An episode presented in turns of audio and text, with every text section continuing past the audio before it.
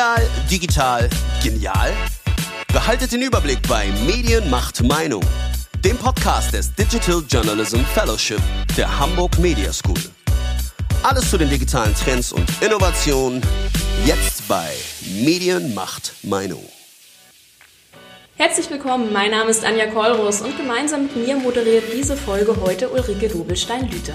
Auch von mir ein herzliches Willkommen. Der heutige Gast und ich haben eine gemeinsame Vergangenheit bei Sat eins. Umso mehr freue ich mich auch auf dieses Gespräch wieder. Über unseren heutigen Gast habe ich folgenden Satz gelesen. Er bringt P S in die P R. Gemeint ist Jörg Howe, seit zweitausendacht globaler Kommunikationschef bei der Daimler A G. Bevor Jörg Howe zum Autobauer gegangen ist, hat er eine sehr beachtliche journalistische Karriere hingelegt. Er arbeitete für die D P A, den N D R. Für das erste entwickelte er das Boulevardmagazin Brisant, war beim M D R stellvertretender Chefredakteur, wechselte dann zu Sat eins, war dort Chefredakteur und entwickelte das nächste Boulevardmagazin Blitz. Und dann... Ja, dann wechselte er sozusagen die Seiten, wie es so schön im Journalismus heißt, und ging in die Konzernkommunikation. Erst zu Karstadt-Quelle und schließlich zu Daimler. Mittlerweile ist aus der dortigen Kommunikationsabteilung so etwas wie ein digitales Medienhaus geworden. Wie sieht moderne Unternehmenskommunikation heute aus? Welche Rolle spielen Social Media? Inwiefern orientieren sich Konzerne am Journalismus? Und können sie damit vielleicht sogar zur Konkurrenz werden? Darüber sprechen wir heute mit Herrn Howe. Herzlich willkommen. Ja, danke schön. Ich freue mich auch, dass wir miteinander sprechen können. Ja, wir haben ja eben gerade schon von Anja Kolros ein paar Stationen gehört. Das sah doch eigentlich nach einer großen journalistischen Karriere aus. Warum dann der Seitenwechsel hin zur Unternehmenskommunikation?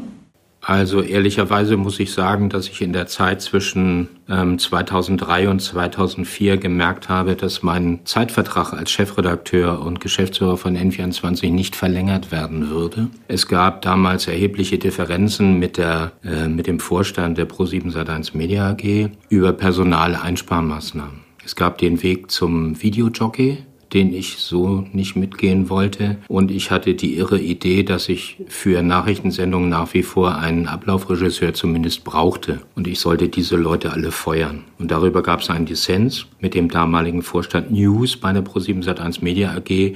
Und dann habe ich gemerkt, bei Nachfragen, ich kriegte immer ausweichende Antworten bei allen Vorstandsmitgliedern, war auch bei Osrona, dem Vorstandsvorsitzenden damals, und habe gefragt, wie sieht's aus mit Vertragsverlängerung? Und dann sagte der, ah, weiß ich nicht. Dann musst du den Roger fragen. Roger war damals, äh, Roger, äh, war damals Geschäftsführer Schawitzki, Geschäftsführer von Sat eins. Dann habe ich den gefragt und dann hat er gesagt, ja, weiß ich nicht, aber trauen Sie sich den Job überhaupt zu? Dann habe ich gesagt, den Job mache ich jetzt schon siebeneinhalb Jahre, was werde ich Ihnen wohl antworten? Und dann hat er sich Bedenkzeit ausarbeitet und dann habe ich gesagt, dann gehst du mal lieber. Und hatte das Angebot, zu Karstadt zu gehen als Kommunikationschef und zeitgleich auch elektronische Formate zu betreuen. Die hatten damals sehr intensive Engagements bei Sport eins, ein Nachrichtenportal, hatten sich auch bei Home Shopping Europe engagiert, also einem Televersender, wenn man so will. Und das war ein reizvolles Angebot und da bin ich dann gerne nach Essen gegangen. Eigentlich heißt es ja, wenn Journalisten in die P R wechseln, dann tun sie das vor allem, weil dort die Jobs sind und dort das bessere Gehalt. Wenn ich Sie jetzt richtig verstehe, dann haben Sie gewechselt, weil Sie gesagt haben, hier können Sie ja Sachen ausprobieren, die Ihnen der vorherige Arbeitgeber verwehrt hat. Ja, das Gute daran war, also das, was mir erzählt wurde, ist dann in der Realität nicht eingetroffen. Ich war... sechs Wochen bei Karstadt und Karstadt-Quelle A G hieß sie damals und der damalige Vorstandsvorsitzende Wolfgang Urban ist dann gefeuert worden, also der Mann, den mich geholt hatte. Das ist für einen Kommunikator eine schwierige Situation, weil es eine, typischerweise eine sehr enge Verbindung ist. Wir hatten auch sehr gut, uns sehr gut verstanden und äh, ich musste mich dann in schneller Folge innerhalb eines Jahres auf vier verschiedene Vorstandsvorsitzende einstellen ähm, und damit war das Thema elektronische Medien und die Engagement da auch schon wieder vorbei, weil Karstadt kurz vor der Pleite war, auch damals schon. Und dann äh, habe ich nur noch Krisenkommunikation gemacht. Ich habe viel gelernt, wahnsinnig viel gelernt. Ähm, ich möchte die Zeit auch nicht missen, bis auf die letzten vierzehn Tage, aber das ist ein Sonderthema. Und ich habe eine Erfahrung sammeln können, die kaum jemand in diesem Geschäft Kommunikation, P R für ein Unternehmen so hatte und haben konnte. Wir sind praktisch einmal im Jahr an der Insolvenz vorbeigesurft. Als ich weg war, ist der Laden dann tatsächlich in die Insolvenz gegangen. Aber was macht das mit einem, wenn man ähm, dann Unternehmenskommunikator ist und so einen schwierigen Fall hat und, und weiß, ähm, wenn ich an die Presse gehe oder wenn ich in die Öffentlichkeit gehe, kommt da ordentlich Wind von vorne. Ähm, was macht das mit einem persönlich? Also Ehrlicherweise muss man sagen, es ist eine ziemliche Belastung. Ehrlicherweise muss man auch sagen, oder muss ich sagen, ich habe immer schlecht geschlafen in Essen. Ich habe Essen sehr gemocht, ich habe die Leute sehr gemocht, mit denen ich da gearbeitet habe. Aber es war halt ein ständiger Druck da, irgendwas zu machen, zu regeln, zu verargumentieren. Das war ehrlich gesagt nicht einfach. Ich habe in den viereinhalb Jahren, die ich da war, eine Woche Urlaub gemacht. Sonst war ich immer da. Also der Druck war immer da. Auch durch die neuen Kommunikationsmöglichkeiten. Ich hatte dann zum ersten Mal Blueberry und Blackberry, ähm, die damals die gängigen Instrumente waren, um sich schnell zu informieren. Und man steht unter so einem Dauerdruck. Also ich sag mal ein typisches Beispiel. Ich war dann sonnabends morgens in, in Dortmund zu Besuch bei Freunden, habe im Café gesessen, dann hat der Vorstandsvorsitzende angerufen und hat gesagt, ah, wir haben doch so ein schönes Thema diese Woche gehabt. Da könnte man doch mal ein Stück bei Reuters machen. Ich sag, ja klar, wann denn? Ach, jetzt. Jetzt? Ja, jetzt. So. Und dann habe ich was organisiert, habe mit den Leuten von Reuters geredet, habe die Story erklärt und so. Dann war die Story draußen und hat er wieder angerufen und gesagt, ah, da im zweiten Absatz die dritte Zeile, die Formulierung gefällt mir überhaupt nicht. Dann habe ich gesagt, sorry, das ist eine Nachrichtenagentur, wir haben das Thema rausgebracht, da kann ich jetzt nichts ändern. So. Und das war so eine typische Situation, die ging, also insbesondere bei Thomas Middelhoff dann als Vorstandsvorsitzender, ging Tag für Tag und auch Monat für Monat so. Der Druck war halt immens. Trotzdem habe ich mit dem sehr, sehr gerne zusammengearbeitet, weil es ein Medienmensch war, der wusste, was Medien für eine Bedeutung haben. Was halt nicht so lustig war, war, dass ich am Ende des Weges, also die letzten vierzehn Tage, von meinem Vorstandsvorsitzenden falsch informiert worden bin und drei Tage lang Dinge gesagt habe, die nicht richtig waren, also den Markt falsch informiert habe. Und äh, ich habe zum Glück alles schriftlich gemacht. Was ich gesagt habe, habe jeden Morgen dem Vorstand eine Mail geschickt. Liebe Kollegen, ich sage also erstens, zweitens, drittens, viertens. Habe dann auch Antworten gekriegt, richtig so, gib's ihm, das muss mal gesagt werden und so. Und dann am Ende des dritten Tages hat der Vorstandsvorsitzende gesagt, Sie sind schuld, wenn das Unternehmen in die Insolvenz geht.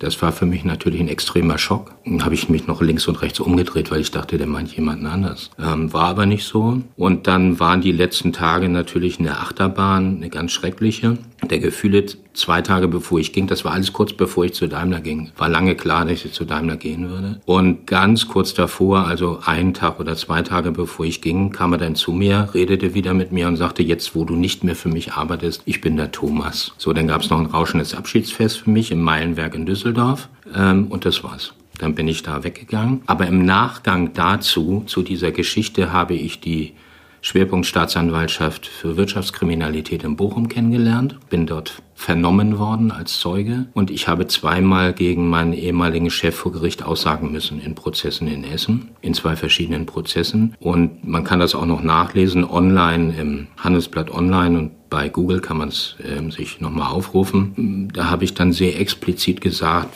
wie mit mir umgesprungen wurde und wie abartig ich das fand, dass man eigentlich seinen Kommunikator dazu benutzt, den Finanzmarkt falsch zu informieren. Das ist einfach ein Unding, das geht gar nicht. Abgesehen davon, dass man da Menschenschach spielt und Leute verheizt. Wie hat Sie diese Zeit bei Karstadt geprägt, jetzt auch im Hinblick auf Ihren Job bei Daimler? Naja, also grundsätzlich führt das dazu, dass ich misstrauischer geworden bin. Also man glaubt nicht, oder ich glaube nicht immer alles, was mir erstmal gesagt wird. Das, was ich früher auch schon gemacht habe, auch als Chefredakteur mache ich ja auch. Ich rede nicht immer nur mit einem oder zweien, sondern meist mit mehr Leuten und bilde mir dann meine eigene Meinung. Also ich suche ganz bewusst mehr Quellen, Informationen, was man als Journalist ja immer macht, damit man sich einfach absichert. Ähm, so. In so einem Unternehmen wie diesem hier bei Daimler hatte das zur Folge, dass ich mich zwei Jahre lang erstmal akklimatisieren musste. Das war nicht einfach. Ich habe mich mit meinem damaligen Chef, mit Dieter Zetsche, am Anfang gar nicht verstanden und dann nach dem Ablauf von zwei Jahren immer besser. Wir haben also gut miteinander funktioniert, bis eben, bis er letztes Jahr gegangen ist. Und es ist schwieriger, wenn man sowas erlebt hat, Vertrauen aufzubauen. Wenn ich hier mit Leuten rede, dann äh, weiß ich sehr genau, was ich bedingungslos übernehmen kann und wo ich nochmal nachfragen muss. Der Druck, aber der ist gleichwohl, würde ich mal sagen, das ist ja ein sehr stabiles Unternehmen, das auch große Gewinne macht, gelegentlich, immer öfter, manchmal auch nicht so. Aber ein sehr stabiles, auch sehr ehrenwertes Unternehmen, ist der Druck trotzdem da, immer richtig zu kommunizieren und sich selbst zu überprüfen, was man sagt und was man nicht sagt. Gab es denn irgendwann den Punkt, wo Sie gedacht haben, ach, so in den Medienhäusern äh, war es doch gar nicht so schlecht, ich gehe nochmal zurück? Ähm, oder war die Trennung so klar oder auch, auch äh, die Entwicklung äh, der Medien äh, so weit von dem entfernt, wie Sie sich das vorgestellt haben, dass es nie eine Option gewesen wäre, wieder zurückzugehen? Weil auf der anderen Seite war der Druck in der Unternehmenskommunikation anscheinend ja auch sehr hoch. Ähm, warum also nicht zurück und warum bei der Unternehmenskommunikation geblieben?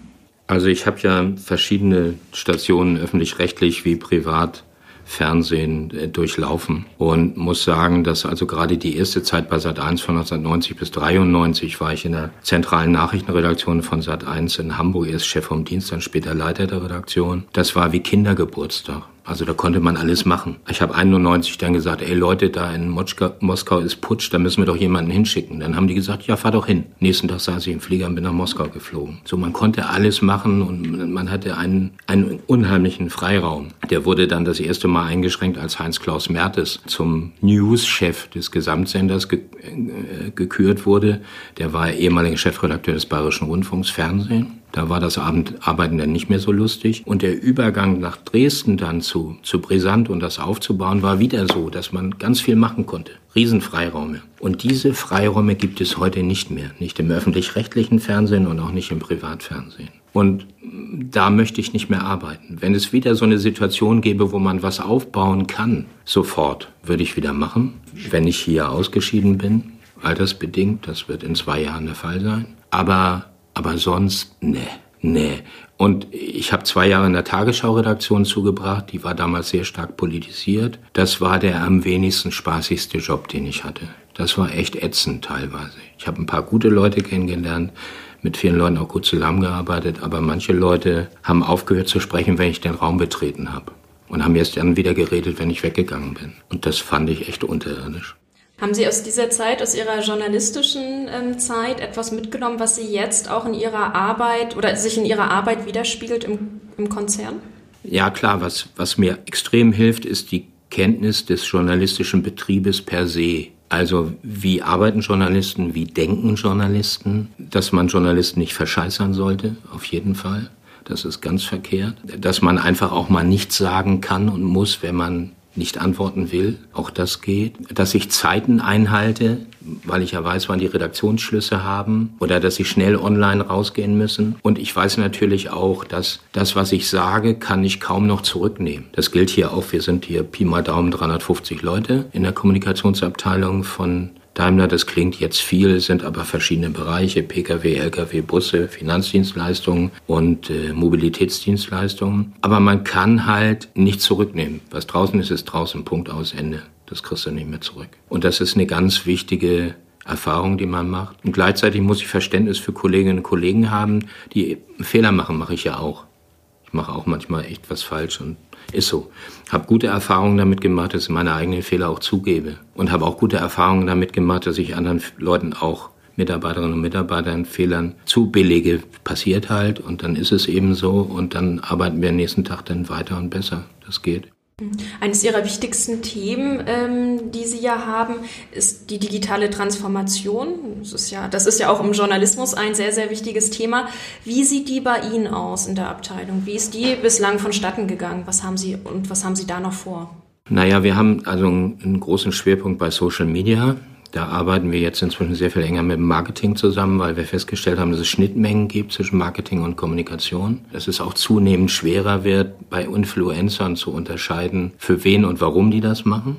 Manche werden bezahlt, manche nicht. Manche machen es aus eigenem Antrieb und manche aus durchsichtig materiellen Gründen äh, für sich selbst und für andere Unternehmen, die sie beauftragen. Ähm, wir haben festgestellt, dass wir schneller werden müssen. Das heißt, ähm, Social Media gibt einem eigentlich keine Vorwarnzeit mehr. Das heißt, du musst ganz, ganz schnell darauf reagieren und sagen, das wollen wir, das wollen wir nicht. Ähm, was wir auch festgestellt haben, ist, dass wir eigentlich die Öffnungszeiten für den Com-Bereich auf vierundzwanzig Stunden erweitern müssen. Das ist mein großes Ziel für den Rest der Zeit, den ich hier bin, dass wir hier einen vierundzwanzig-Stunden-Betrieb machen, sieben Tage die Woche.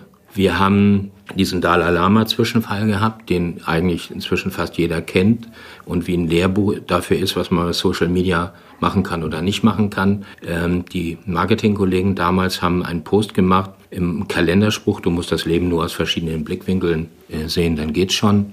Und dann kam die Unterzeile Dalai Lama. Das ist natürlich ein neuralgischer Punkt in China. Wir mussten uns dafür entschuldigen, für diesen Post. Der Vorstandsvorsitzende musste sich entschuldigen beim chinesischen Botschafter. Wir haben uns in China entschuldigt und so. Was geholfen hätte, wäre ein Alarmsystem, wo wir den Zugang auf diesen Social-Media-Kanal gehabt hätten als Kommunikationsabteilung. Dann hätten wir zumindest die Zeit, wo dieser Post draußen war, minimieren können. So, und das konnten wir nicht damals. Das haben wir inzwischen geändert. Das ist ein Eine Lehre aus diesem Vorfall. Und wir sehen auch natürlich immer zu, dass Social-Media-Posts, egal von wem sie rausgehen, mindestens von einem weiteren Menschen gesehen worden sind. Es muss immer jemand drauf gucken. Man muss sich einfach Gedanken drüber machen. Also es gab neulich ein, ein Video, was vordergründig lustig war, wo es um jemanden ging, der irgendwie Käse auf so eine Schokoladenfontäne draufpackte und das rotierte wie verrückt. Aber es war ein Downy, der dieses Gerät betrieben hat. Kann man sowas posten? Nein, auf keinen Fall. Gar nicht. Wir können uns über Menschen mit Behinderung nicht lustig machen. Auch wenn das noch so aussieht, das geht nicht. No, no, no, no, no. Und sowas muss man immer verhindern. Und dafür brauchen Sie Leute mit Lebenserfahrung und die halt auf Sachen nochmal drauf gucken. Also diese, diese sozusagen der zweite Blick, der muss immer da sein. Jetzt gibt es ja Live-Übertragungen von Pressekonferenzen, eigene Podcasts, äh, eigene Social-Media-Beiträge, äh, es gibt ein Magazin, äh, Interviewformate und, und, und, also eine ganze Menge. Ist das noch eine Kommunikationsabteilung oder ist es schon ein digitales Medienhaus bei Daimler? Na, es ist beides. Es ist, es ist auf jeden Fall beides. Wir machen viel digital. Wir bieten relativ offensiv halt Vorstandsmitglieder auch an mit entsprechenden Posts. Wir kümmern uns um die LinkedIn-Posts der Vorstandsmitglieder, insbesondere des Vorstandsvorsitzenden, funktionieren sehr gut, um Botschaften abzusetzen. Jetzt besteht bei manchen ähm, Managementpositionen in unserem Hause auch der dringende Wunsch, sich bei Insta auszubreiten. Das sehe ich ein bisschen kritisch, weil irgendwie ich mir nicht vorst- vorstellen kann, dass sie, dass ein Vorstand den ganzen Tag irgendwie Bildchen oder äh, Filmchen von sich rumschicken kann, was er gerade macht und warum und wie. Ähm, das halte ich irgendwie für nicht zielführend. Da finde ich LinkedIn deutlich besser. Bei mir ist es so, ich twitter regelmäßig Unternehmensnachrichten oder aus unserem äh, Produktportfolio oder wenn es um die Formel eins geht oder um Nachhaltigkeit oder, oder, oder. Ähm, da guckt auch immer jemand drauf. Ein Post von mir geht nie raus, ohne dass ihn jemand anderes gesehen auch hat. Auf Ihrem Priva- das ist Ihr privater Twitter-Account? Na, das ist also mein Twitter-Account als Jörg Howe, Head of Global Communications. Die meisten sagen Jörg. Das sind so viertausendfünfhundert Follower, meist Journalisten oder journalistisch Interessierte. Aber da muss auch immer das Gleiche sein. Da muss einer drauf gucken. Ich bin ja nicht irre. So, sonst schieße ich mir selbst in den Fuß. Das will ich auf gar keinen Fall. Ähm, aber das hat natürlich dramatisch zugenommen und das werden wir auch weiter ausbauen, diese Social-Media-Aktivitäten, weil wir glauben irgendwie, das wird mehr und mehr dazu führen, dass Printformate weiter runtergehen in der Verbreitung und natürlich auch in der Schnelligkeit kann ein Printformat nicht mithalten. Umgekehrt glaube ich so, dass Special-Interest-Titel und so Titel wie Spiegel, Managermagazin, Handelsblatt als Tageszeitung, als Wirtschaftstageszeitung, die haben eine Überlebenschance aus meiner Sicht und die werden hoffentlich, auch sage ich auch als Journalist, langfristig bleiben. Vor einigen Jahren haben Sie den bekannten Journalisten und Autoblogger Sascha Palenberg zu sich ins Team geholt. Heute trägt er den Titel des Head of Digital Transformation. Welche Rolle haben, man könnte ihn ja bezeichnen als eine Art Corporate Influencer, welche Rolle haben solche Influencer in der, nicht nur Zukunft, schon Gegenwart der Unternehmenskommunikation? Naja, Sascha macht kommuniziert positives Unternehmen. Ich würde ihn nicht als direkt als Werbung sehen. Er zieht auch, bezieht auch Stellung ähm, für das Unternehmen in kritischen Situationen. Er gibt auch wahnsinnig schnell Auskünfte bei bestimmten Situationen. Es ist auf jeden Fall ein Schritt in die Zukunft, den wir mit ihm gemacht haben. Also das, das ist in der Tat so. So, das ist für ihn und für uns gelegentlich auch noch ungewohnt, muss ich ehrlich sagen. Warum? Wo merken Sie das? N- naja, Sascha ist Mit, mit seiner ehemaligen Firma Mobile Geeks war er gewohnt, immer das zu machen, wonach ihm gerade war. Und im Unternehmen können sie halt nicht immer das machen, wonach ihm gerade ist. Sondern da müssen sie halt auch mal gucken, passt das im Moment? Kann ich da auf die Tonne hauen oder nicht? Pöbel ich andere Unternehmen an? Reiben wir uns an Tesla? Wenn ja, warum? Oder lassen wir es lieber bleiben? Solche Geschichten. Aber das funktioniert ganz gut. Ich schätze ihn sehr. Wie sieht denn genau seine Aufgabe aus? Also wenn Sie sagen, er berichtet positiv über das Unternehmen, wie muss ich mir das vorstellen? Naja, also wenn, wenn ähm, eine Produktpräsentation ist zum Beispiel und er ist dabei, dann gibt es entsprechende Social-Media-Posts von Sascha. Ähm, die kommen dann auch sehr zügig ähm, und haben auch, er hat einen großen Kreis von Followern und gehen da in seine Community rein. Im Prinzip das. Und der, wenn uns jemand attackiert, was es auch gibt, zum großen Teil auch manchmal ungerechtfertigt, dann ist er ganz schnell dabei und sagt ihr, das stimmt, das stimmt nicht. Und wenn ihr mehr Informationen haben wollt, geht ihr auf folgenden Link. Einfach oder so, unkompliziert ist das. Also manche Sachen stimmen auch? Ja, na klar. Andererseits, er ist ja auch, aber auch klar, klar definiert als Mitarbeiter des Unternehmens. Es ist ja nicht so, dass er ähm, als Influencer durch die Gegend tapert und sagt, mit Daimler habe ich nichts zu tun, sondern er ist Angestellter des Unternehmens und als solcher auch kenntlich. Das finde ich auch im Übrigen zwingend, dass es klar gesagt werden muss, wer das ist, warum er das macht, nämlich dass er hier in Lohn und Brot steht. Naja, das ist ja manchmal für, für Leser oder Nutzer nicht mehr so ganz klar erkennbar, ne? Also was ist äh, Werbung und was ist ein äh, redaktioneller Text? Wie kann man denn äh, diese Falle umgehen, auch als Unternehmen? Oder ist sie zum Teil sogar ein bisschen gewollt? Also ich halte es für ausgesprochen sinnvoll, klar zu sagen, wer was bezahlt. Das gilt im Übrigen auch für den klassischen Printjournalismus. Jahrelang sind im klassischen Print Journalisten eingeladen worden. Immer. Zu Fahrveranstaltungen, zu Messen. Ähm, und es ist nicht gekennzeichnet worden.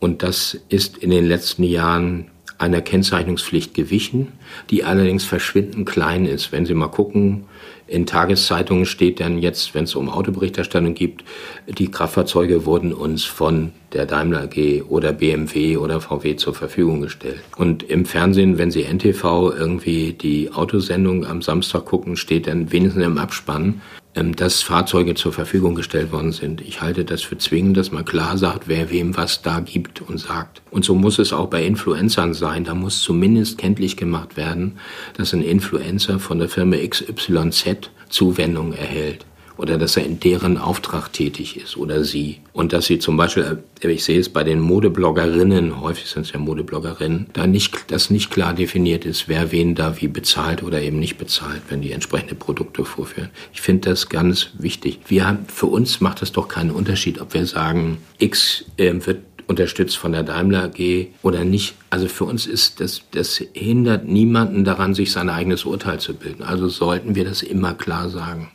Was mir noch aufgefallen ist, wenn ich jetzt mir mal die Social-Media-Kanäle von der Daimler A G angeguckt habe, natürlich kommen da auch Autos vor, aber viele Themen, die sie behandeln, das sind zum Beispiel Themen zu Klimaschutz, Nachhaltigkeit, ähm, Diversity.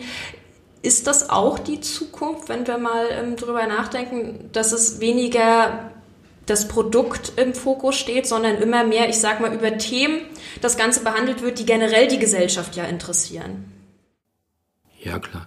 Na ja, gut, wir sind Teil dieser Gesellschaft und als solche müssen wir uns auch mit den ganzen Konflikten auseinandersetzen. Und wenn zum Beispiel bei Elektroautos weiß jeder, dass bei Lithium-Ionen-Batterien Kobalt eine Rolle spielt. Und die Förderung von, das Mining von Kobalt findet häufig im Kongo statt, in Zentralafrika. Und wir haben selbstverständlich ein Interesse daran, dass, die, dass es da keine Menschenrechtsverletzungen gibt und dass wir entsprechend sicherstellen können, wenn es geht, bis auf die unterste Ebene nach Möglichkeit, dass da nach geltenden gesetzlichen Bestimmungen ähm, gehandelt wird. Das ist unser ureigenstes Interesse, das wir haben. Das ist nicht so ganz einfach, gerade da nicht in der Situation, aber wir kommen immer weiter Stück für Stück voran. Das gilt übrigens für andere Hersteller auch, sind wir mit B M W und anderen Herstellern auf dem gleichen Weg. Andererseits haben wir natürlich eine Aufgabe. Wir müssen unsere Autos, unsere L K Ws, unsere Busse verkaufen. Da kommen wir nicht drum rum. Deswegen gibt es dieses Unternehmen jetzt seit, glaube ich, hundertvierunddreißig Jahren, wenn ich es richtig im Kopf habe. Aber wir sind Teil der Gesellschaft, müssen uns damit auch auseinandersetzen. Wir engagieren uns auch ganz stark im sozialen Bereich als Good Corporate Citizen. Sowohl in Deutschland wie auch weltweit machen wir seit vielen, vielen Jahren überall da, wo wir Standorte haben. Und das ist für uns auch zwingend, dass wir das machen. Also wir machen jetzt hier zu Weihnachten traditionell in Deutschland die Aktion Schenk ein Lächeln.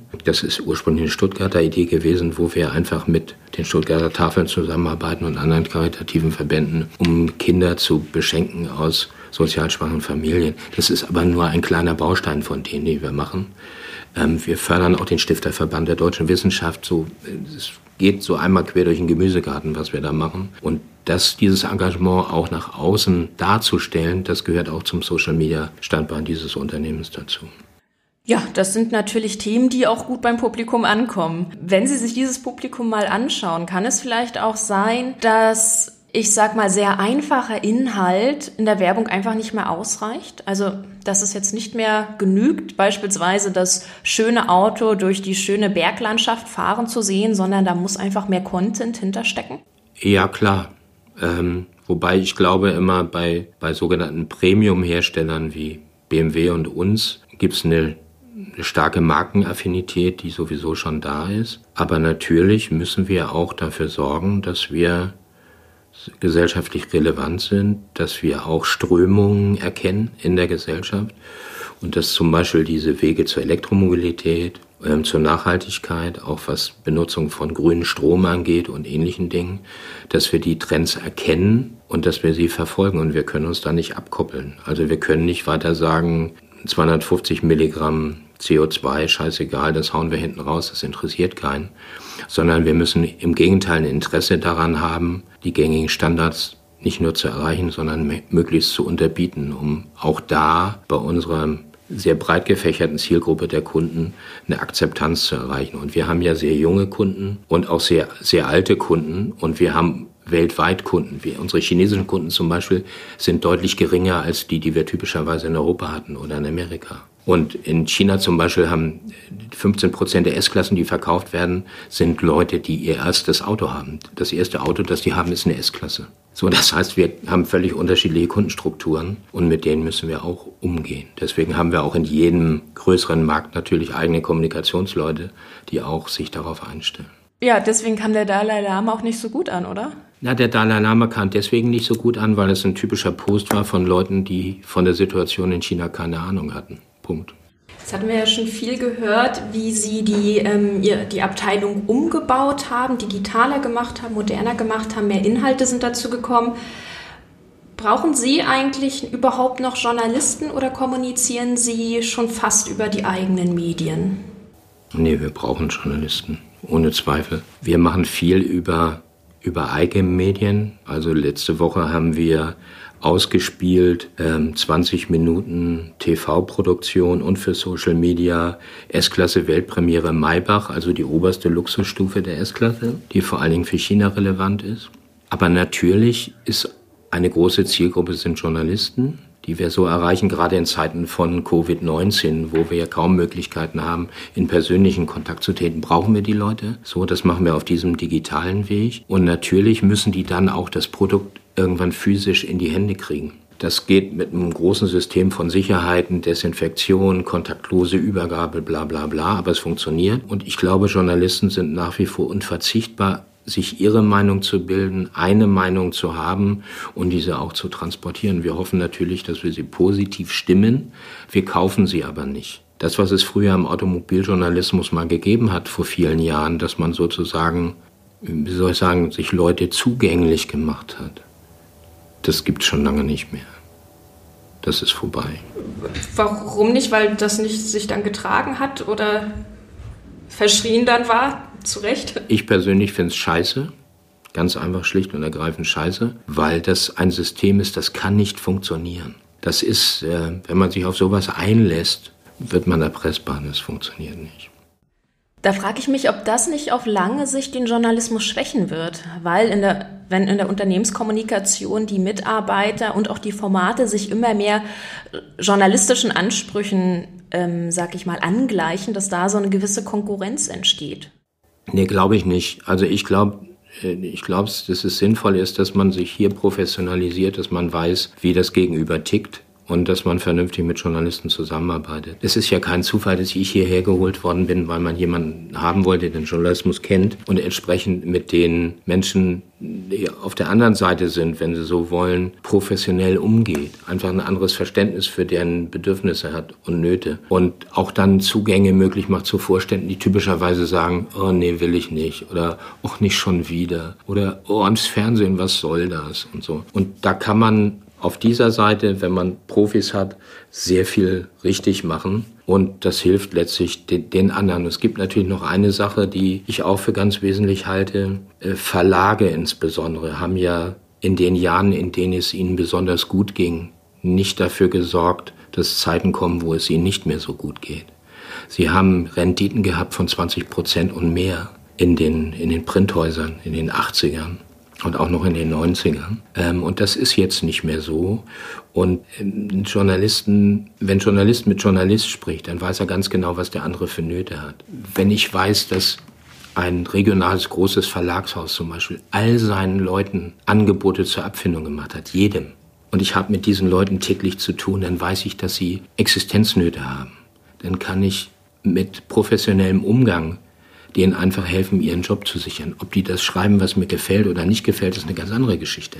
Aber ich weiß... Also das heißt, Sie bieten Jobs dann den Journalisten an? Nein, nein, nein. Ich, nein, nein, Geschichten. Ich helfe ihnen sozusagen, dass ich, ich sage, ich kann überhaupt gar nicht so viele nehmen, wie kommen wollten. Also ich könnte hier jeden Tag Leute einstellen, kann ich im Moment auch nicht. Also ich, im Moment haben wir keine freien Stellen und besetzen typischerweise auch frei werdende Stellen eher eine Weile nicht. Das sind bei uns die gleichen Sparmaßnahmen, die bei anderen greifen. Weil wenn ich weiß, dass drüben so sozusagen in einem Verlag der Existenzkampf herrscht für den, mit dem ich täglich spreche, so, dann kann ich dem doch helfen, wenigstens eine gute Geschichte zu kriegen.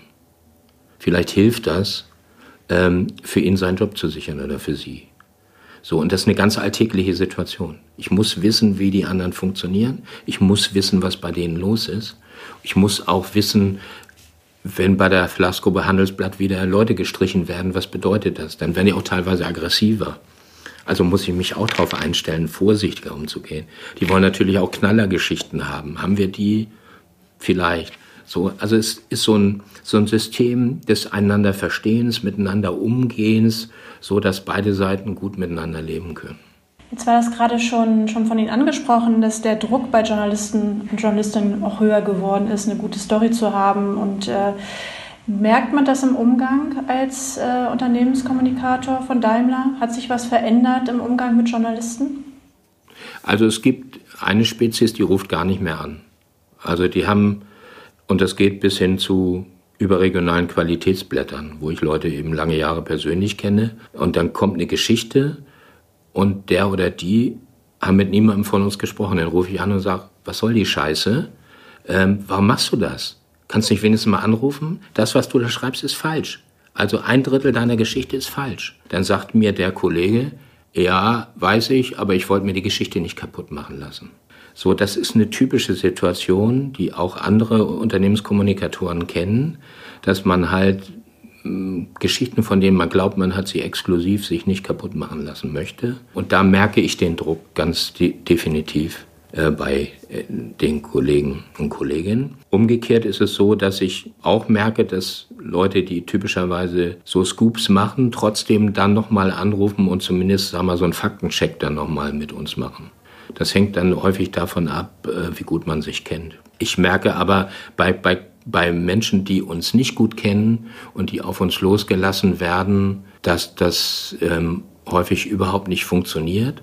Kommen Geschichten raus, die total schräg sind, zum großen Teil auch falsch sind. Da versuchen wir dann pädagogisch tätig zu werden. Warum? Weil das alte Prinzip von, dann schalte ich mal den Medienrechtsanwalt ein, wenn es knallt, nicht funktioniert. In Zeiten wie diesen bei Social Media, bei dem Tempo, das wir haben. Und dann kriege ich vierzehn Tage später eine Gegendarstellung, das nützt mir überhaupt nichts. Also dann lieber prophylaktisch arbeiten. Aber der Druck ist erkennbar größer geworden und die speziellen Fachkenntnisse in einzelnen Bereichen sind deutlich zurückgegangen. Jetzt können wir natürlich dieses Gespräch nicht führen, ohne auch ähm, den Dieselskandal zu erwähnen. Wie war das für Sie persönlich als Kommunikationschef? Ich stelle mir das als Super-GAU vor. Also ich würde es als sehr schwierige Situation ähm, darstellen. Super-GAU würde ich nicht sagen. Es, zumindest am Anfang war es überhaupt nicht absehbar, wie sich das entwickeln würde. Inzwischen hat sich das zu einer lang anhaltenden Geschichte entwickelt, die auch global läuft, also sowohl in den U S A, Korea, Japan, in solchen Märkten und Europa natürlich. Ähm, da hat mir die Krisenerfahrung der Jahre zuvor geholfen, damit vernünftig umzugehen. Was sich entwickelt hat aus dieser Geschichte, ist eine in Teilen hervorragende Zusammenarbeit mit den Juristen unseres Hauses. Wir als Kommunikatoren, Kommunikatoren können ohne die Juristen nicht arbeiten, weil alles, was wir sagen, justiziabel ist und jedes falsche Wort ein Problem sein könnte, wenn es rausgeht. weil es als Statement dann Fakt ist und von Klagekanzleien, die inzwischen wie Pilze aus dem Boden sprießen, auch übernommen wird, um Unternehmen zu verklagen. Und wir arbeiten, früher habe ich Juristen gehasst, wenn die gekommen sind und mir meine Pressemitteilung redigiert haben, fand ich schrecklich. Und inzwischen arbeiten wir als Team zusammen, das ist super. Also das möchte ich nicht missen und das sichert uns auch persönlich ab. Ich bin, was die eigentliche Geschichte angeht, ganz zuversichtlich, dass wir das hier bei Daimler zu einem guten Ende führen. Wir haben inzwischen also einen ganz wesentlichen Vergleich mit den Autoritäten in den U S A gehabt. Wir haben hier uns mit der Staatsanwaltschaft in Stuttgart auf einen Vergleich geeinigt. So, das ist, glaube ich, ähm, sind sehr gute Meilensteine und es wird dann in absehbarer Zeit hoffentlich alles zu Ende sein. Jetzt hatten Sie ja am Anfang gesagt, bei Karstadt haben Sie sehr darunter gelitten, dass Ihnen von oben die Informationen diktiert worden sind und nicht der Wahrheit entspro- entsprochen haben. Das heißt, Sie konnten jetzt als Kommunikationschef bei Daimler mit der Diesel-Affäre besser umgehen und auch ehrlicher? Ja, klar. Dazu gehört aber auch, dass ähm, die Vorgesetzten das Vertrauen zu uns haben. Also das habe ich sowohl bei meinem langjährigen Vorstandsvorsitzenden als auch beim jetzigen, bei Ulla Kalenius, das Vertrauen in uns, auch in mich als Person, dass wir, dass die wissen, dass wir Profis sind und wissen, was wir tun und dass wir umgekehrt niemals gegen das Unternehmen was machen würden, was das, was schädlich wäre fürs Unternehmen, sondern dass wir immer im, zum Wohle von Mitarbeiterinnen und Mitarbeitern und dem Unternehmen arbeiten. Und dennoch wahrheitsgemäß berichten. Also das ist ja, was Sie gesagt haben, das Wichtigste, ehrlich gegenüber den Journalisten zu sein. Ja, Logo. Also Lügen funktioniert da nicht. Gerade bei so einem komplexen Sachverhalt dann lieber sagen, ich weiß es auch nicht. Oder dazu kann ich dir nichts sagen. Oder ich will dir dazu nichts sagen. Das sind ja auch Antworten, die möglich sind. Okay, letzte Frage. Äh, drei Tipps.